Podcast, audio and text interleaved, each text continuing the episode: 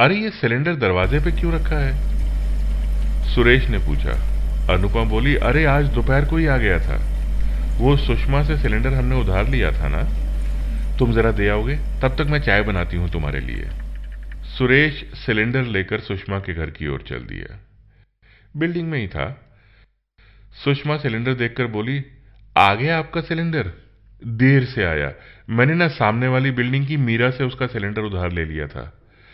भाई साहब ये आप मीरा के घर ही पहुँचा देंगे क्या? आ, क्या है सोनू के पापा तो रात को आठ बजे से पहले घर पहुँचते नहीं हैं वरना मैं आपको तकलीफ़ नहीं देती। सुरेश वो सिलेंडर उठाकर सामने वाली बिल्डिंग की तरफ़ चल दिया। मीरा के घर की तरफ़। मीरा दरवाज़ा खोलते ही बोली ऐसी भी क्या जल्दी थी? सुषमा ने खाम खा तकलीफ़ की। वो मैं आप ही की बिल्डिंग में है ना जोशी जी? 305 नंबर वाले? मैंने उनसे सिलेंडर उधार ले लिया था। आप घर लौटते हुए उन्हीं को दे दीजिएगा। सुरेश को मुश्किल तो हुई। सिलेंडर भारी था और दिन भर की ऑफ़िस की थकान। खैर, जोशी जी की पत्नी दरवाज़ा खोलते ही बोली, मैंने तो आपको सिलेंडर उधार दिया ही नहीं था।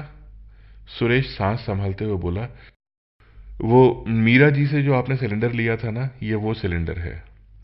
मिसेस जोशी ने पूछा, आप तो मीरा के पति नहीं है ना? आपकी पत्नी का नाम तो अनुपमा है. सुरेश ने कहा हाँ। मिसेस जोशी बोली तो फिर आप मीरा का सिलेंडर? सुरेश बात काटते हुए बोला, ये सिलेंडर आप रख लीजिए। मिसेस जोशी बोली, मीरा का सिलेंडर लेट हुआ तो मैंने दीक्षित जी से सिलेंडर उधार ले लिया था। दीक्षित जी, चौथे वाले पे रहते हैं? सुरेश बोला हाँ कोई बात नहीं, मैं पहुँचा दूँगा उनके यहाँ। वो एक सिलेंडर सुरेश को कभी इस घर, कभी उस घर घुमाता रहा।